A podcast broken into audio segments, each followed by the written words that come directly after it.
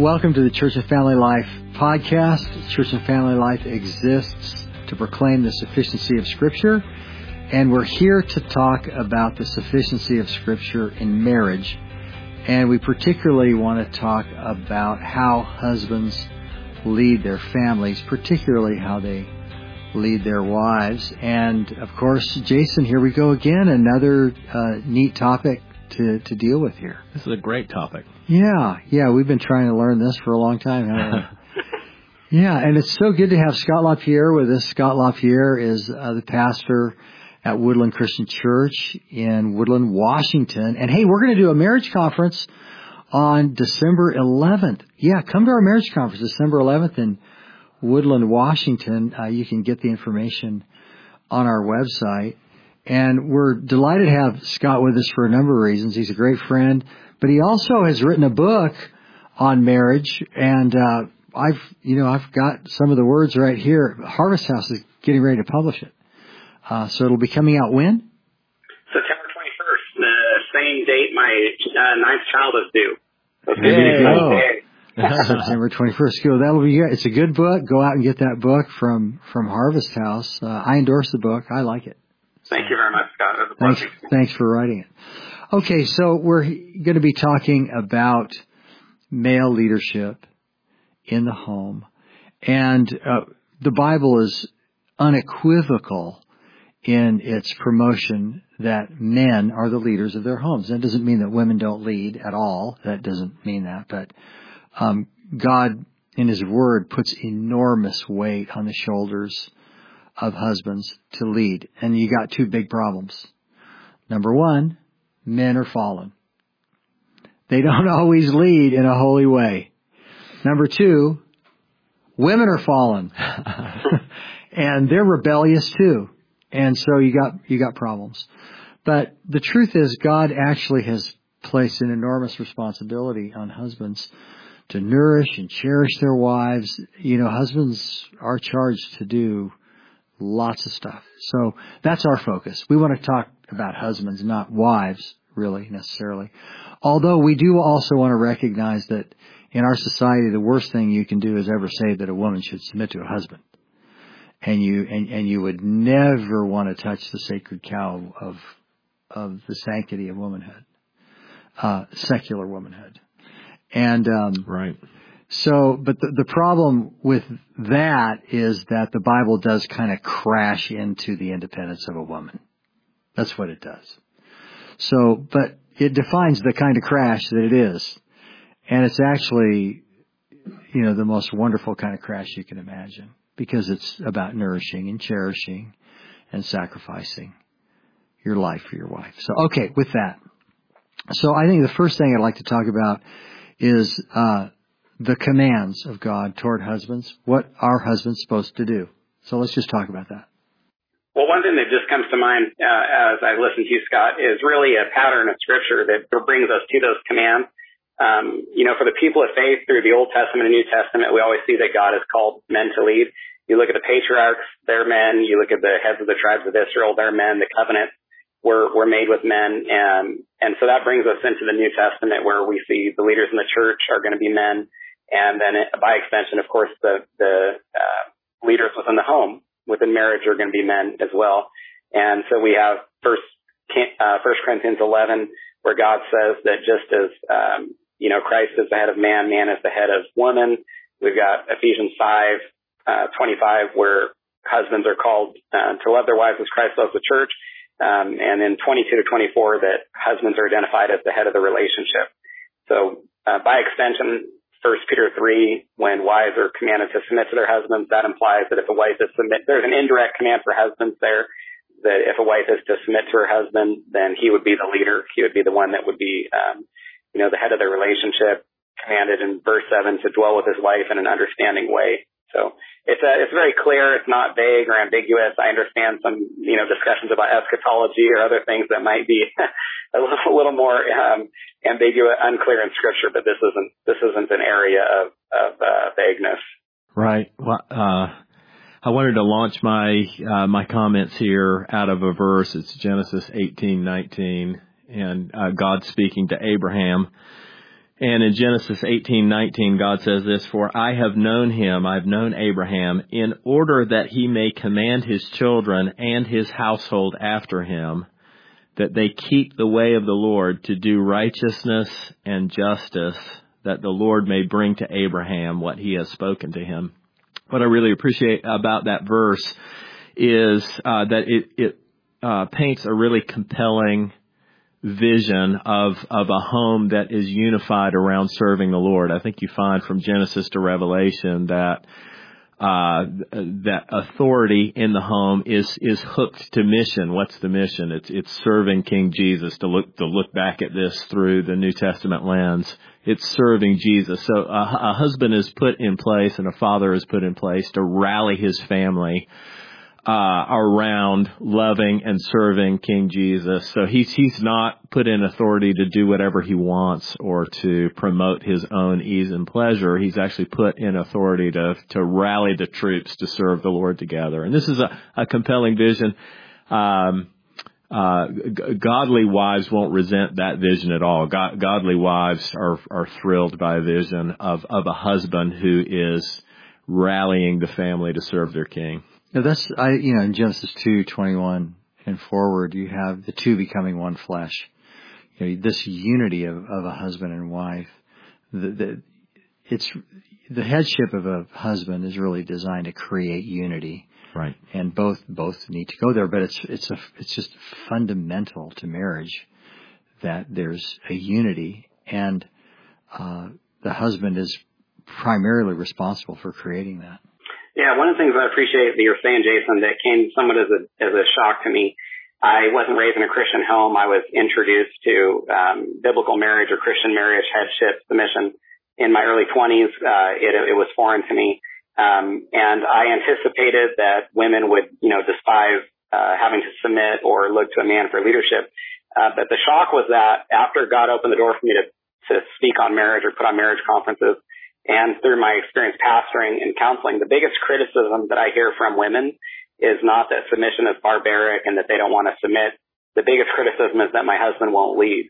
And so while there is, um, you know, a rebelliousness and uh, because of our sinful nature in every woman's heart, just as there is a propensity in men's hearts to be passive or to be harsh in their leadership, uh, the godly woman who's regenerate, who's who's brought to life spiritually, has a spirit that you know, craves, craves a man she can look up to and craves being led spiritually.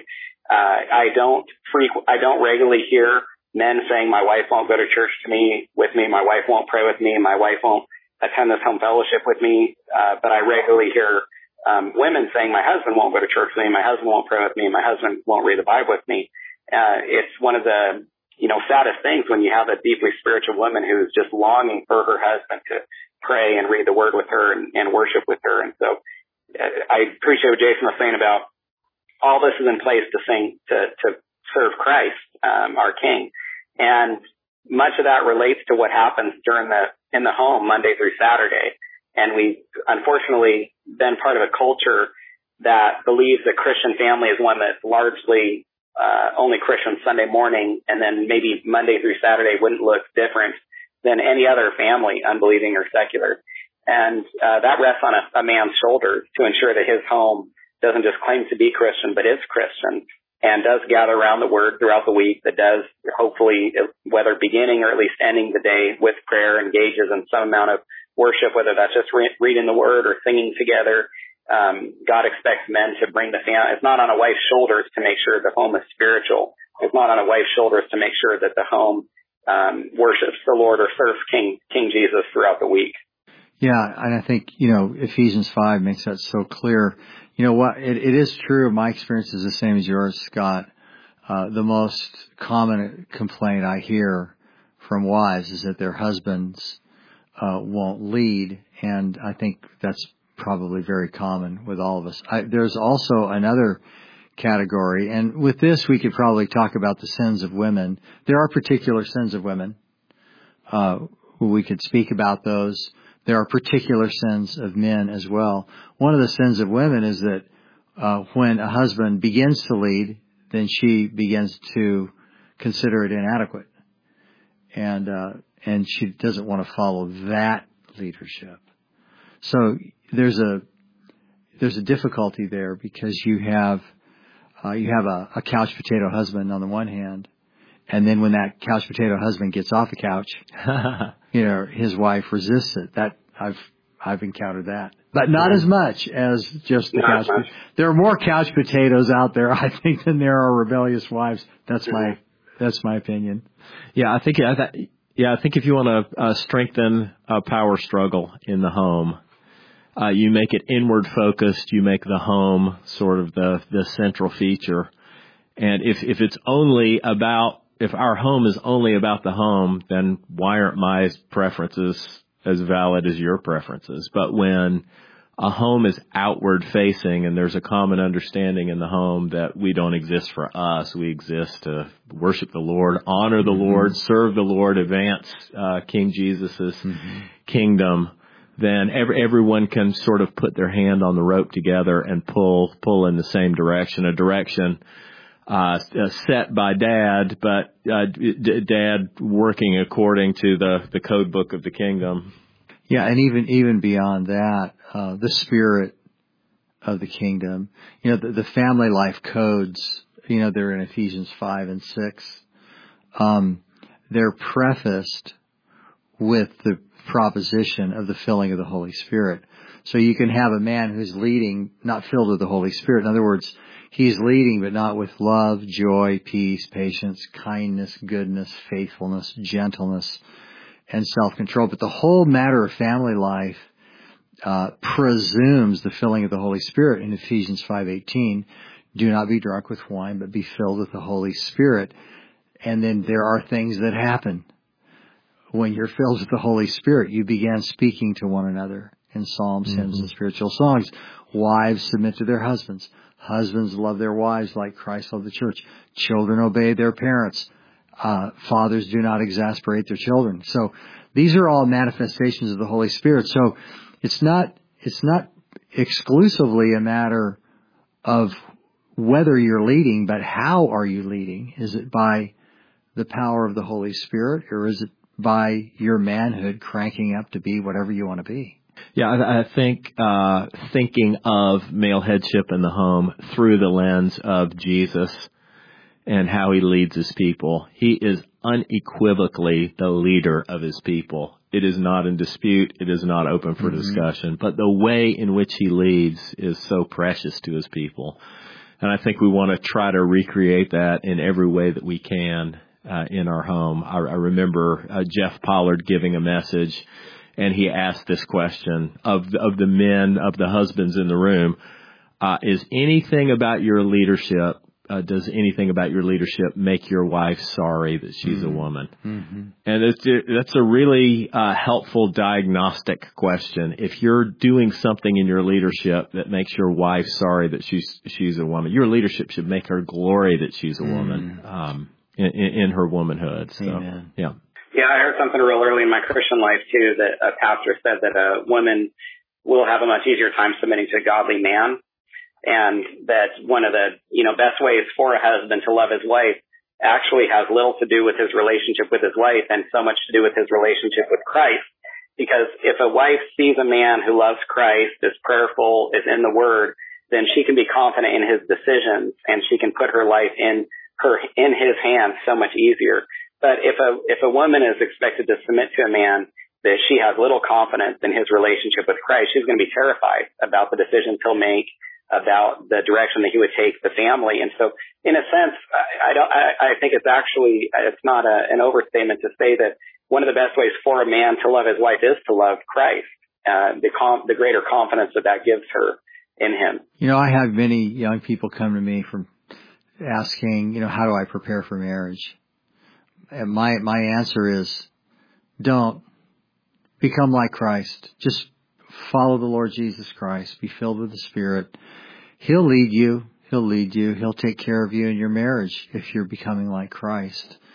Uh, it's the most important thing you'll ever do. It's transferable to everything. And, you know, there are not 10 things you need to do to prepare for marriage. Well, there might be some things you would list, but uh, the most important thing is, are you becoming like Jesus Christ? Mm-hmm. And I, I think it's helpful at this point to, to go upstream from marriage to pre-marriage mm-hmm. and to exhort the, the young women who might listen to this to never accept a husband who's not ready to take her hand and run after the Lord Jesus Amen. Christ. Amen. Uh, you, you want to be marrying a man whose heart is for God, who has the fruits of the Spirit in his life, so you can enter into this marriage with the confidence that he's not going to try to craft a home around his comforts and ease and mm-hmm. preferences, but that his interest really is outward facing, mm-hmm. and then you're in for a thrilling life. Yeah, you don't want to say, you know, to girl, well, he loves you, he has a job, he has enough money to get married, he's mature. No, no, no, no, no, no. Those things are good, those things are important, but they're not the most fundamental, the important things. Right. Yeah, marriage is one. It's an interesting area of life. Uh, in that, I mean, if you, if I use an example, we don't ever, you don't start practicing for a game the day of the game. You don't start, you know, studying or preparing for a test the day of a test, but we kind of start preparing for marriage after we're married. You know, that's when we start reading marriage books, going to marriage conferences. And that's, and for any single people listening, you know, I've been blessed when I put on marriage conferences and I've seen single people there and they, they even cringe a little. They're a little embarrassed. You know, I introduce myself and, and then they, they're like, oh yeah, they're almost apologetic. Um, you know, I'm sorry I'm here. I just heard there's a marriage. And I'm like, hey, I think you're way ahead of all the people who started coming to marriage conferences after they were already married.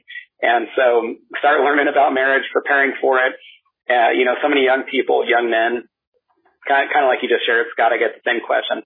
You know, I don't know what I'm going to do. So how do I prepare? And I'm like, well, you're not going to go wrong if you're growing in your relationship with Christ. If you're reading the word, uh, if, if you're committed to the Lord, then that's going to be used no matter how the Lord wants, whatever profession, uh, you find yourself in, that's going to be used in that profession, in your in your time as a husband and as a father. So, you know, for any young people, they're they're making good use of their time the more that they're in the Word and in prayer as single people. So Scott, a personal note, Janet and I got engaged right in the middle of the Dennis Rainey, about the midpoint of a Dennis Rainey marriage conference. We had attended the first half and we thought, we are ready for this. I already owned the ring and so we went and got engaged. Couldn't wait any longer. Oh, that's funny. That's great. Yeah. Yeah, some of the guys I talked to at marriage conferences, they listen and they become convicted because I, I'll put a large emphasis on men being spiritual leaders in the home.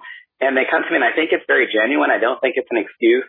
They'll say to me, you know, I want to do that. I want to be that. I know that I'm not. I want to be that spiritual leader.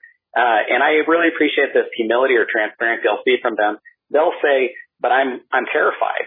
And I think we're kind of in this, the three of us, the, most of the men we know or we're close with are pastors. They're men that are comfortable praying, comfortable being up front, you know, comfortable preaching the word, and we kind of project ourselves on others. So because these things are comfortable for us, we assume that other men are going to be very comfortable praying with their families or reading the word with their families. But there really, there was really, uh, I don't think, you know, I think the, uh, an appropriate word would be terror. There's really an amount of terror with many men associated with opening the Bible with their families. You know, what if I don't, what if I don't know what to say? What if I can't answer my wife's questions? What if I fumble this word or this verse? What if I'm praying and it sounds, it sounds silly? You know, what if I don't sound like that guy on the radio? And so, I mean, I know we're not focusing on women, but that's one reason I'll tell, I'll try to share with women how a husband will be that uh, fearful associated with his spiritual leadership in the home and the large part she plays in encouraging him and not, you know, disrespecting him, chopping him off at the knees. There's this one couple I'd counseled and that I had encouraged the husband to read the word with his family. And I really believe because the wife said she wanted that so badly that once he started being that spiritual leader, that uh, their marriage would improve.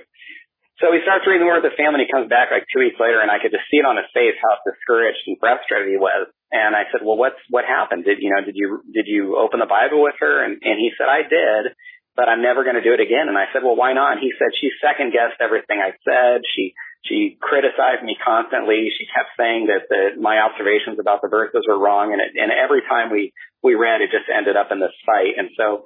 You know, I see that, I see the importance of a man leading, but I also see the large part that a woman plays in being her husband's encourage, encourager because he's so afraid that he's not going to sound like, you know, Scott Brown or Paul Washer or Voddie Baucham or something. Well, maybe that guy just needed to learn how to love his wife when he's, when she's breathing fire at him. that's what the Spirit of God teaches you to do. No, that's a, that's a, that's a tough thing. Okay, so let's talk about the guy who is saying, I'm not leading my wife. Tell me what to do. What do you want to say to this guy? Well, I mean, I, I want to start by telling him what not to do. Mm-hmm. Uh, you know, if, if he comes to this conviction, uh, he, he might very well charge in and now, uh, and now he is the head of the household when he's never shown an interest in that before and he hasn't been kind of cultivating the things that makes that soft ground. Mm-hmm. But now he's ready to lay down the law. Well, the the results of that are going to be very predictable. So I mean, mm-hmm. I, I think his starting point needs to be a gentle, patient starting point. He's sort of created his own problem there, mm-hmm. and he doesn't need to impose the problem that he created on her. He needs to. He does need to start immediately. Mm-hmm and he needs to be persistent, but he needs to be patient and gracious too. I think that's a great point. It's funny. I was an officer in the, I went to ROTC and then I was an officer in the Army and they had these horror stories about these lieutenants, you know, they're 21, 22 years old and they take over a platoon, you know, 20, 30 soldiers, some of them lifetime soldiers that have been in the, in the military longer than these officers have been alive. And this officer shows up on, this officer shows up on the scene. You kind of see where I'm going and why I thought of this with your story, Jason. An officer shows up on the scene and he needs to assert his authority. He needs to let the platoon know that he knows what he's doing. He needs to let the platoon know that that uh, he's in charge. And so he comes off too, you know, ultra strongly and just loses all of his soldiers' respect. And I just remember they really drilled that home that when we took over our first platoon, we were supposed to be learners. We were supposed to be teachable. We were supposed to, um, you know, be receptive. And one of the reasons I really, that stuck with me was after I became a Christian, uh, you know, hupotasso or submit, it's a word that refers to arranging troops under a commander or the arranging of divisions under a commander. So there's this militaristic relationship with a husband and wife, almost like a husband's a platoon leader, you know, a wife's a platoon sergeant. And it's only a foolish platoon leader that wouldn't listen to his platoon sergeant or, you know, or allow um, him to share his thoughts. And so my encouragement to, to the husband would be similar uh, to Jason. Don't try to come off, you know, too imposingly or too strongly.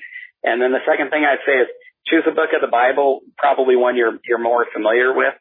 Um, I don't think that your family worship time is the time when you should choose a, a Bible, a book of the Bible that you're going to be learning. Hopefully you can learn it separately and then kind of come to your family when you have greater familiarity with it to answer questions.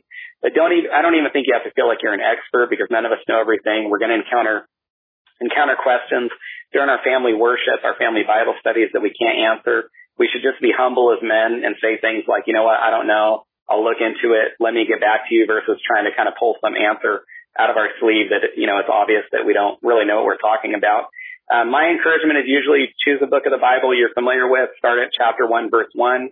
Don't have a certain length of, of time in mind. You know, don't decide that you're going to do 30 or 40 minutes or an hour. Uh, just kind of let you know, the spirit lead, you might say, and, and read a verse, kind of talk about it, ask people, ask your wife, your kids their thoughts, share about it, read another verse. Uh, there's no, there's no prescription in scripture for how a man is supposed to do Bible studies with his family, but that's been something that I've encouraged men to do. You know, if you, if you read to verse five, pick up at verse six next time. Don't be committed to having to get through 10, 20 verses or one chapter. Maybe one time you're, you're having a good a good discussion of one verse and that takes your whole that takes your whole family Bible study. There's been times for me, I've been shocked, I don't know how many other fathers might relate to this, that I have spent more time talking about the gospel with my children and in our family studies than I ever would have imagined.